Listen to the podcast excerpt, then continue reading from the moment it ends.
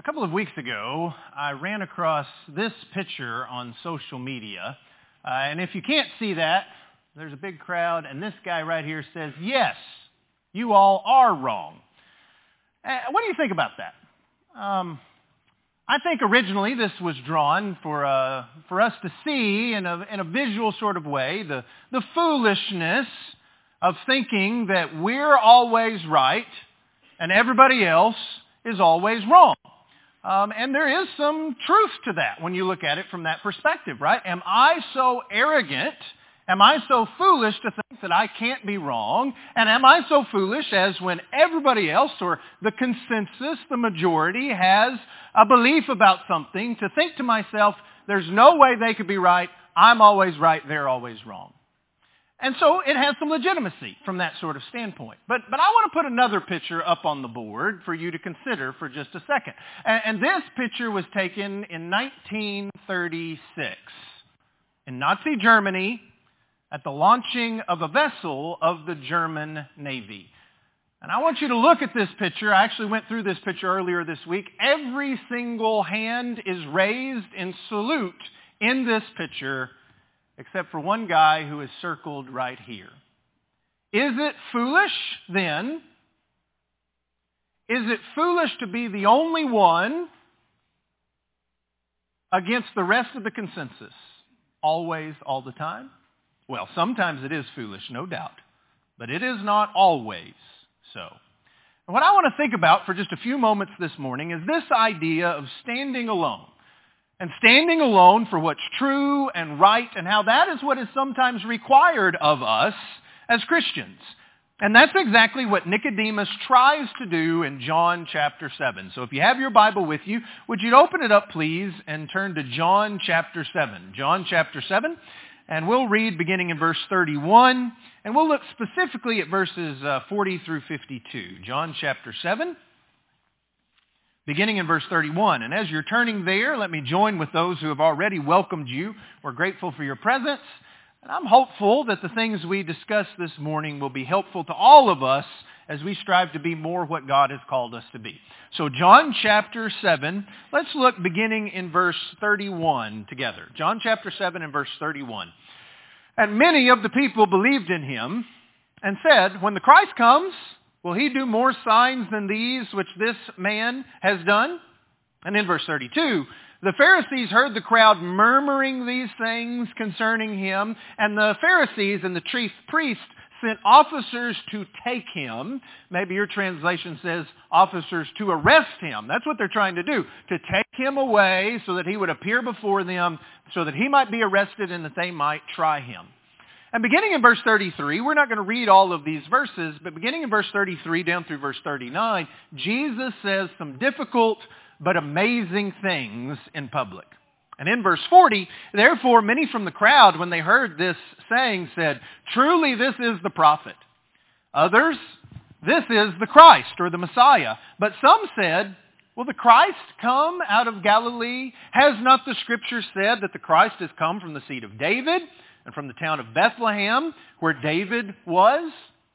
So the misperception was that Jesus was just some guy from Galilee and that he had no real connection to Bethlehem or Judea or the house of David. We all know better than that, don't we? Verse 43. So there was a division among the people because of him. Now some of them wanted to take him, but no one laid hands on him. Verse 45. Then the officers came to the chief priests and the Pharisees. So they're sent there in verse 32. All of these things happen with what Jesus says and what the crowds say. But the Pharisees and chief priests say to these officers, why have you not brought him? We sent you to arrest him. That's your job. Why have you come back empty-handed? And the officers answered, no man ever spoke like this man. Then the Pharisees answered them, Are you also deceived? Have any of the rulers or the Pharisees believed in him? But this crowd that does not know the law is accursed.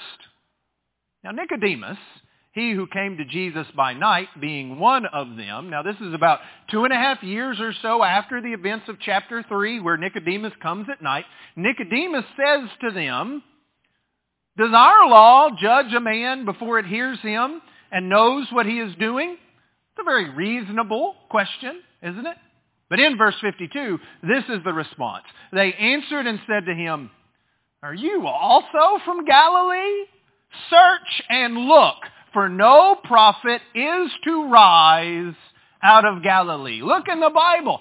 Look in the Old Testament, the law, they say. Look and see. There is no prophecy anywhere that says somebody is supposed to arise out of Galilee, whether the prophet or the Christ. Have you ever felt like no doubt Nicodemus felt in this passage? Your group, the group you hang out with or maybe are forced to be with, in this case it says that Nicodemus was one of them. And the group that you're with is doing or saying or believing or going along with something that you, as somebody who loves God, know you shouldn't go along with. And when you try to say something, when you try to speak up and stand up, their animosity is turned away from whatever this thing is that we're supposed, not supposed to be doing, and that is all turned toward you. Have you ever been there? Have you ever been in a situation like that? And in those moments, it seems like it would be better to say nothing at all. But I think we can learn something from how Nicodemus is treated here because it is the same kind of treatment that seeks to silence our voices when we try to stand up for what is right, especially, especially among our young people. Now, young people, I, I, want to begin by an apology to you. I preached a back-to-school lesson here a few weeks ago, and for whatever reason, over the course of the development of that lesson, that really became more a lesson for teachers and administrators and adults. Seems a little unfair since you're primarily the ones who are going back to school. And so while this isn't a back-to-school lesson, this is a lesson that is primarily for you, that has secondary application to all of us. What I'd like to do this morning is first of all, notice the carnal tactics. Notice what these people do to try and silence Nicodemus as he is seeking to stand up for what's right. Look at that first. And then in the second half of our lesson, I just want to talk about some ways that we as Christians might overcome a situation like this, where we're having to stand alone for what is right, and there are so many who are standing against us. Notice the carnal tactics of these leaders and what they tried to do, beginning first with their reaction to the officers, beginning there uh, in verse 47. They were, first of all, intimidating. And they were intimidating not just these officers, but also Nicodemus by what I'll call their snobbery. Read verses 47 and 48 with me. And the Pharisees answered and said to them, Are you also deceived? Have any of the rulers or the Pharisees believed in him, they ask? But this crowd that does not know the law is accursed. You know what this is? This is what we might call elitism. It is cliquishness. It is the idea that we know better, not because of what we know, but because of who we are. We're better than you. So it doesn't matter what you say. As Harry Wormwood famously said in Roald Dahl's Matilda, I'm smart and you're dumb. I'm big and you're little. I'm right and you're wrong, and there's nothing you can do about it. And there are some people, some crowds of people who take that exact mentality. To you young people, that can come from all sorts of places. It can come from the so-called popular crowd. It can come from older kids it can come from teachers or coaches. It can even come from your own friend group, the, po- the people that you are supposed to be with. But that didn't make it true with Harry, and it doesn't make it true with those who treat you this way either. Just because they claim to be superior doesn't mean that they are. There is no reasonable or rational discussion that is allowed here with this kind of mentality. They are shouting others down and condemning others of the very thing that they are guilty of. They say this crowd does not know the law of Moses and therefore they are accursed. And what was the issue with the scribes and leaders?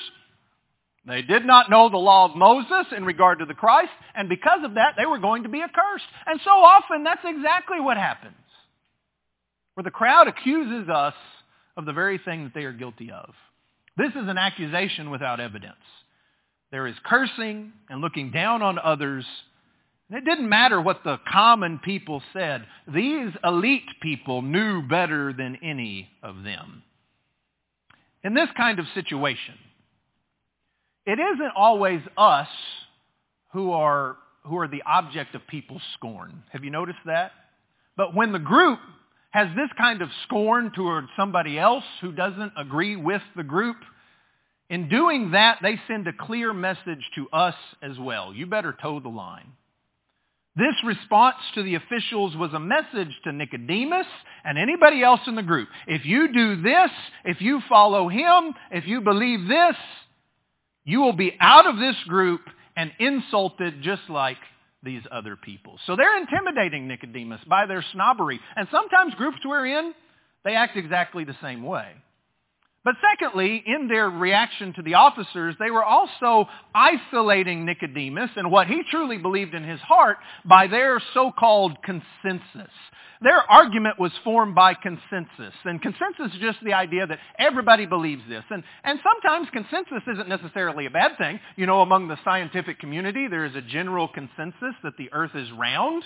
Well, that doesn't mean that that's a bad thing and that I should just take the opposite opinion and say, no, no, it's flat.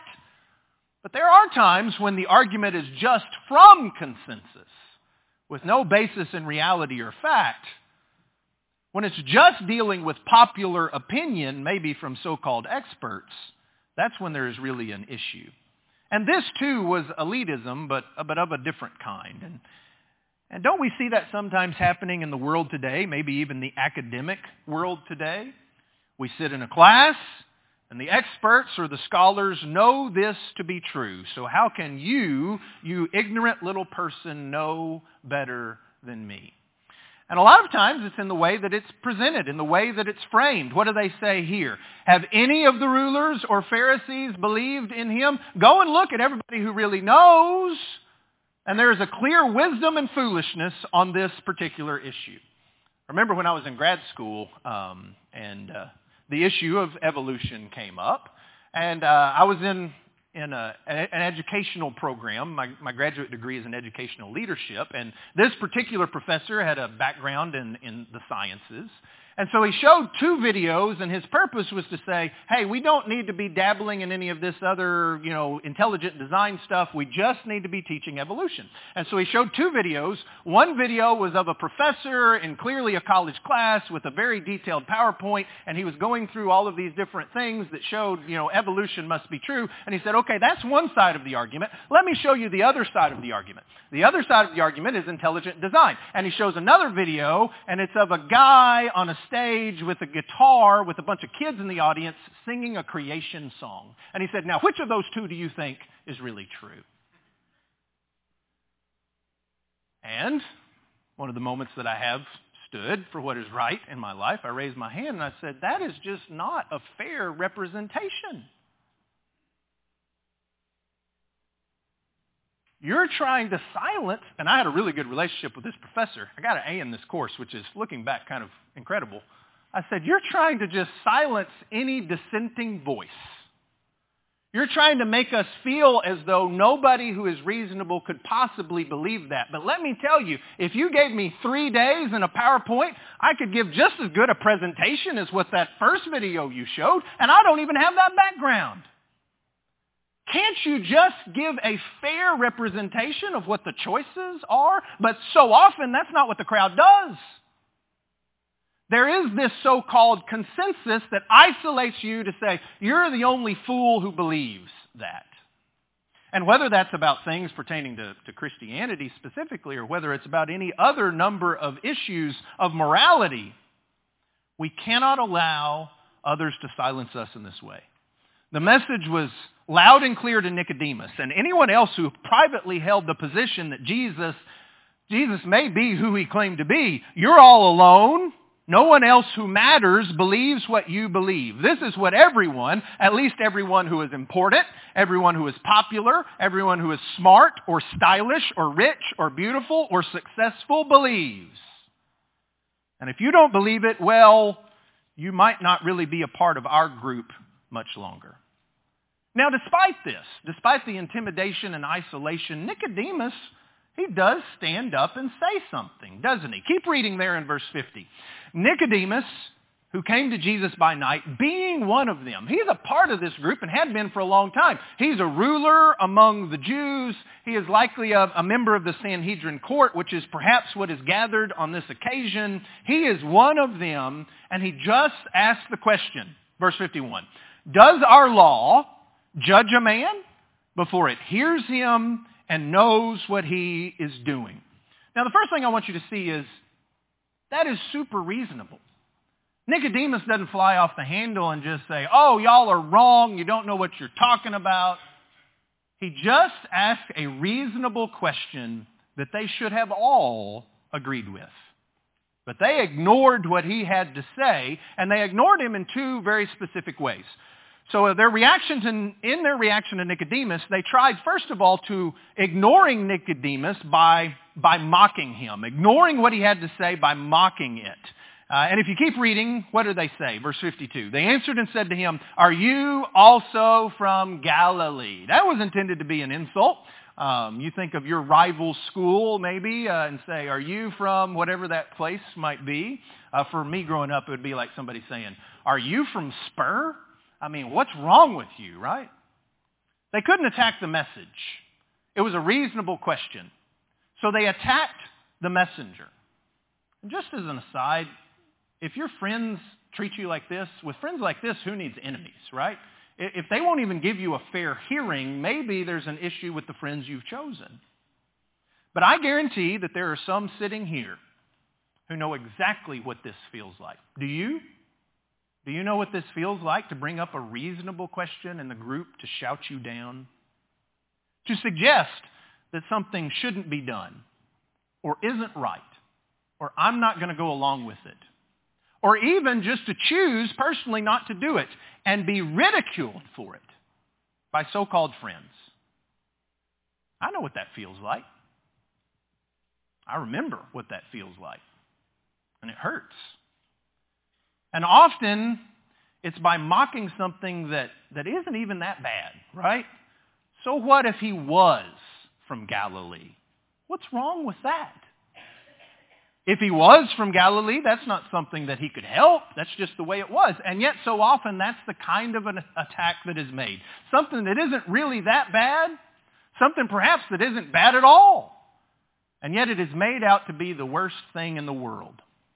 Don't allow people to make you feel ashamed of something you shouldn't be ashamed of because there are some who will try to do, just that. They will try to do that and ignore the light that you are shining in their life lest their deeds be exposed. Now, why do they do that? Why do they mock us for things that aren't bad, maybe even things that are good? Um, I struggled with that.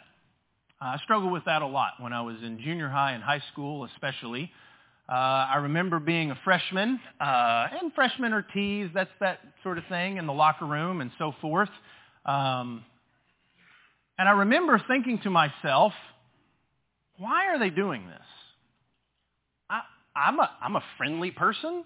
I'm a good person. Like, I'm a little bit of a nerd. I don't know if I would have admitted my, that to myself at the time, but I'm a little bit of a nerd. But, like, I'm nice to people. Like, I'm good to people. I help people out. Why why would they treat me like this? Have you ever asked that question? Have you ever been there? Know this. It says much more about them than it does about you. And there might be all sort of psychological, environmental reasons that we could go into about their home life and the way they've been treated and all these sorts of things. But especially once you get a little older in junior high and high school, you know the reason why they mock they mock who you are sometimes as a Christian and the stands you take for what is right is because you are doing exactly what Jesus has instructed you to do in being a light to the world. And what, were, what, what do we know from John chapter 3 about the light that shines into the world? There are some people who hate the light because it exposes their deeds. Because you are a constant reminder to them of what they're not doing in their life of what they should be doing in their life. But they've chosen to do something else, and they don't want to be reminded of that anymore. You're doing what God has called you to do by not allowing them to just overlook that and forget the things that God has planned for them, the things that God expects of them, the way you're really supposed to live. And they can't justify their lifestyle when you stand as this constant reminder of what their life should be. And so they mock or ignore or, the second thing in their reaction, they ignored Nicodemus by gaslighting him. Now, the blunt way to say that is that they lied. What do they say? Search and look, for no prophet is to rise out of Galilee.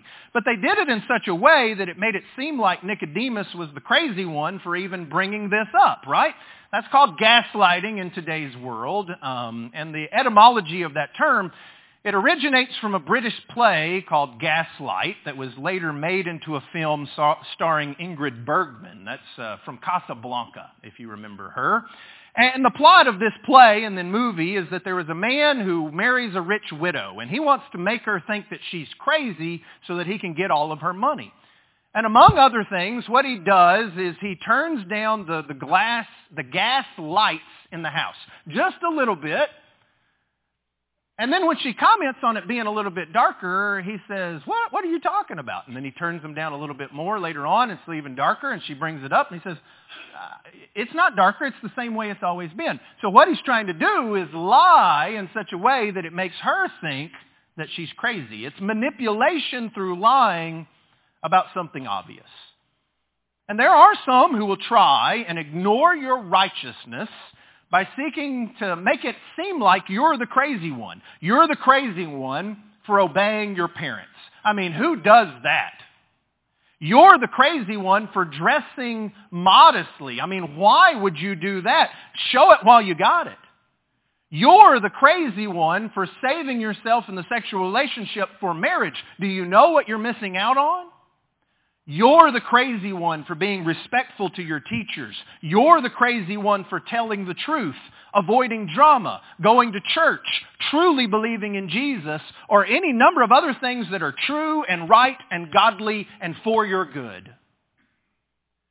As 1 Peter chapter 4 and verse 4 says, they think it strange that you do not run to the same flood of dissipation speaking evil of you. But if God says you're in the right, you're in the right. And you're not crazy. So what do we do in these situations? What do we do when, by snobbish elitism, supposed consensus, childish mocking, and manipulative gaslighting, people seek to intimidate, isolate, and ignore us? What do we do? And again, this is a lesson for all ages. Don't think that all this uh, sort of behavior is going to dry up when you become an adult. But I, I think it's especially difficult for young people because in some ways this is the first time that you're experiencing these things. And, and I think I've told you before, I remember it really started again my, my freshman year when these kids that I had been friends with all my life. I, I started in a school in first grade and I graduated from that same school district. So some of these kids I had known since I started school. And, and I remember I remember the first time I, I lost a friend because I wanted to do what's right and he didn't want to do what's right. And how painful that was.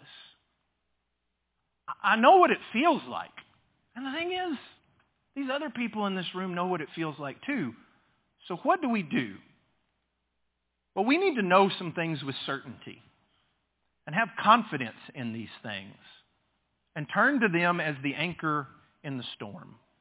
We need to know with certainty, first of all, whom you believe, what you believe, and why you believe it. It's interesting if we look there in John chapter 7 to each of their questions or statements, every single one of them, the actual truth was just the opposite of what they said. Have you also been deceived, they asked? No, we've been enlightened by the words of Jesus. Have any of the authorities or the Pharisees believed in him? Yes, and one of those is about to speak up with Nicodemus. This crowd is accursed, they say. No, they're not. You're accursed for not believing. Are you from Galilee too? No. But it wouldn't matter if, if Nicodemus was.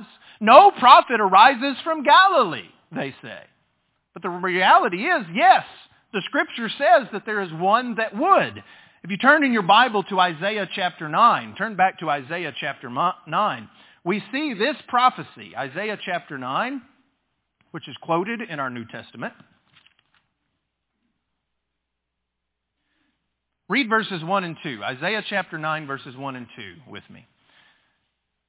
Nevertheless, the gloom will not be upon her who is distressed, as when at first he lightly esteemed the land of Zebulun and the land of Naphtali, and afterward more heavily oppressed her by the way of sea beyond the Jordan in Galilee of the Gentiles. What has happened? Verse 2.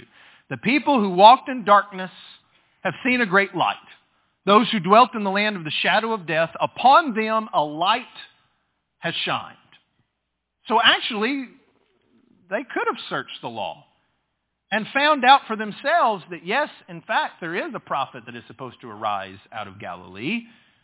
And beyond that, all of these questions about Jesus and not being of the house of David, you know, Mary was still alive at this time. With just a little bit of effort, they could have found out that Jesus was born in Bethlehem and he was from the family of David. But finding out the truth was not really their, their goal. But that is exactly what should be our goal. We should know the truth and believe it and know why we believe it. But not just what, also who. Turn to 2 Timothy chapter 1. 2 Timothy chapter 1.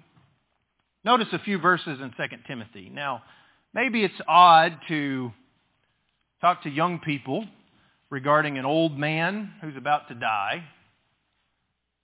But I would suggest what Paul says here shows where we all can be if we're doing what God would, would have us to do.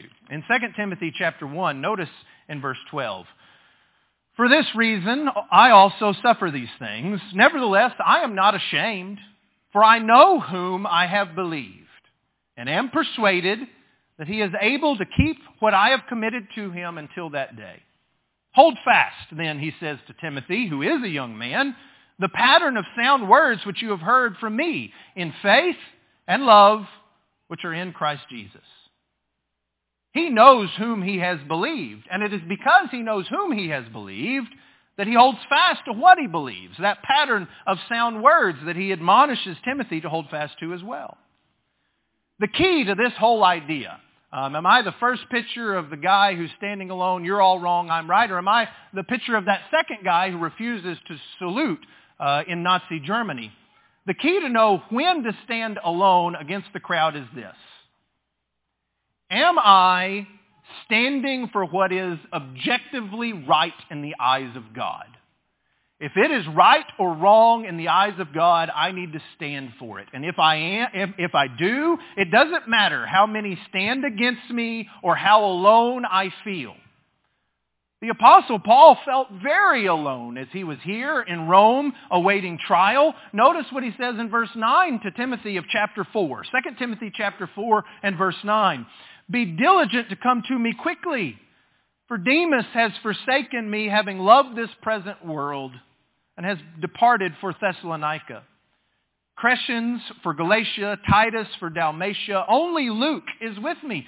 He, he felt so alone. And yet at the same time, drop down to verse 16.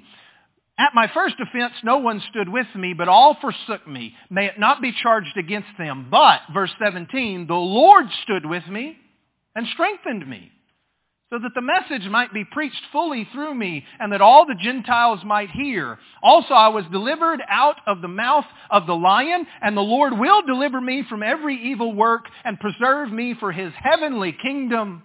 To him be glory forever and ever. Amen. As Romans chapter 9 and verse 32 asks, if God is for us, who can be against us? What's the answer? Nobody. Nobody in this life can truly be against us if God is for us. So know with certainty whom you believe, what you believe, and why you believe it. But secondly, know with certainty that you are never totally alone if you're striving to do what's right. God is with us, as we just read, but there are probably others who would be with us too. And, that starts with your brethren, that starts with your parents, but even among your peers, There are probably those who are just waiting for somebody to stand up so that they can stand beside them. And the funny thing is, Nicodemus was not alone, even among the Pharisees and the rulers. He just didn't know it. We, we, learn in John chapter 12, verses 42 through 45, that there were many who believed on him, but they didn't confess him because they feared the rulers. Why? Because they loved the praise of men more than the praise of God. Yes, they believed, but they thought to themselves, I'm the only one who believes this. I'm afraid to confess it. And I want to continue to be right with these people instead of right with God. Of course, believe in, belief in what is right, like they had in their hearts, is not enough, not for them and not for us. We have to be willing to stand up for what is right and do what is right. That's real faith. To desire the praise of God more than the praise of men. But you might be amazed who stands up with you if you're just willing to stand alone. People who, like you, want to do what's right but they're afraid to step into the light. Isn't that exactly what we see after Jesus is crucified? And perhaps it seems almost too late. But in John chapter 19, what do we see?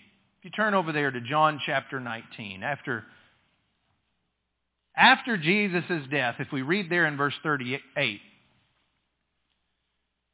after Jesus is taken down off the cross, Joseph of Arimathea, being a disciple of Jesus, a follower of Jesus, but secretly, for fear of the Jews, asked Pilate that he might take away the body of Jesus, and Pilate gave him permission, so he came and took the body of Jesus. And Nicodemus, who at first came to Jesus by night, also came, bringing a mixture of myrrh and aloes, about a hundred pounds. It turns out when they were really truly willing to stand up and confess that, yes, I'm a disciple of Jesus, they weren't alone, all along. But along with that, we must know with certainty who your true friends really are and seek them out. They may be few, but they are important. And they, again, start with the people in this room and others who serve Jesus Christ. I'm reminded of the reality of how few they might be in Matthew chapter 7. If you turn back over there in the Sermon on the Mount. In Matthew chapter 7, what does Jesus say beginning in verse 13? Enter by the narrow gate, for wide is the gate and broad is the way that leads to destruction, and there are many who go in by it. Because narrow is the gate and difficult is the way which leads to life, and there are few who find it. The reality is there always have been and there always will be, at least on this earth, more who are seeking to do what's wrong than those who are seeking to do what's right. But it does not say there's only one who finds it, only you, you're the only one. Few still means some, however few it might be. Here's the great thing about these verses for a preacher. You know, I don't have to talk about both of those ways, at least not in any detail. If you want to, if you want to take the broad way that leads to destruction, all you have to do is quit listening. Not quit listening to me, quit listening to God. Quit, quit coming to Him. Quit coming to be among the brethren. Quit trying to do what's right. The wide gate, the broad way is the path of least resistance. You just go along with everybody else. That's the path of do nothing. And there are lots of people who are willing to walk that path with you. Proverbs 14 and verse 12, Proverbs 16:25, there is a way that seems right to a man, but the end of the way is death. There are plenty of people who want to go down that road. And if you decide to go down that road, it's easy. Just follow everybody else. But if we want the way that leads to life, well, that's when there's a choice that must be made. And it mirrors the choice that God's people have always made. And those who choose that path are the ones that you should be seeking out. Those who are choosing to do what's right despite the direction of the crowd. Not just taking the path of least resistance, which is often the path of hypocrisy. Those are the people that you need to say, I want to be friends with them. Because that's the kind of person who's going to help me get to heaven. And those are the ones who have your best interests at heart, who aren't going to turn on you in a moment because you say something that doesn't conform to everybody else. Know who your true friends are. You know who they are? The ones who are friends with Jesus. And then finally, I'd, I'd leave you with this admonition. Know with certainty that you can stand with what God has provided. I promise. I'm, I'm pretty, uh, pretty careful about making promises from the pulpit. But I promise you, it does get easier. Doesn't go away, but it does get easier. And the more you stand for what is right, the more everyone knows, including you, what your response will be. And it doesn't mean that you won't still be tempted. It doesn't mean that they might not still ignore you or mock you. But you get used to standing up for what is right. In my own life, I think about the difference between when I was in that freshman locker room and when I was a senior in that same locker room. That freshman Reagan was just hanging on, trying not to stand out more than he already did. But senior Reagan, who had stood up again and again, and yes, sometimes had failed to stand up, but had stood up en- enough to know that I, that I wasn't going to be persuaded. Whatever was offered by the world or whatever was said, I had stood up for what was right, even if I was alone, and it got easier and easier the more I did. But my promises pale compared to the promises of God. Look in Ephesians chapter 6. This is our last passage, Ephesians chapter 6, beginning in verse 10. This is that whole armor of God. So God provides things to help us to stand. You know, truth and righteousness and the gospel of peace and faith and salvation and the Word of God and prayer, all of these things that are de- described down through verse 18 or so. But I want you to start there in verse 10 and see what the purpose of all of these things that God gives us really is. Finally, my brethren, be strong in yourself because you're awesome. No. Be strong in the Lord and in the power of his might. Put on the whole armor of God that you may be able to what? Stand against the wiles of the devil.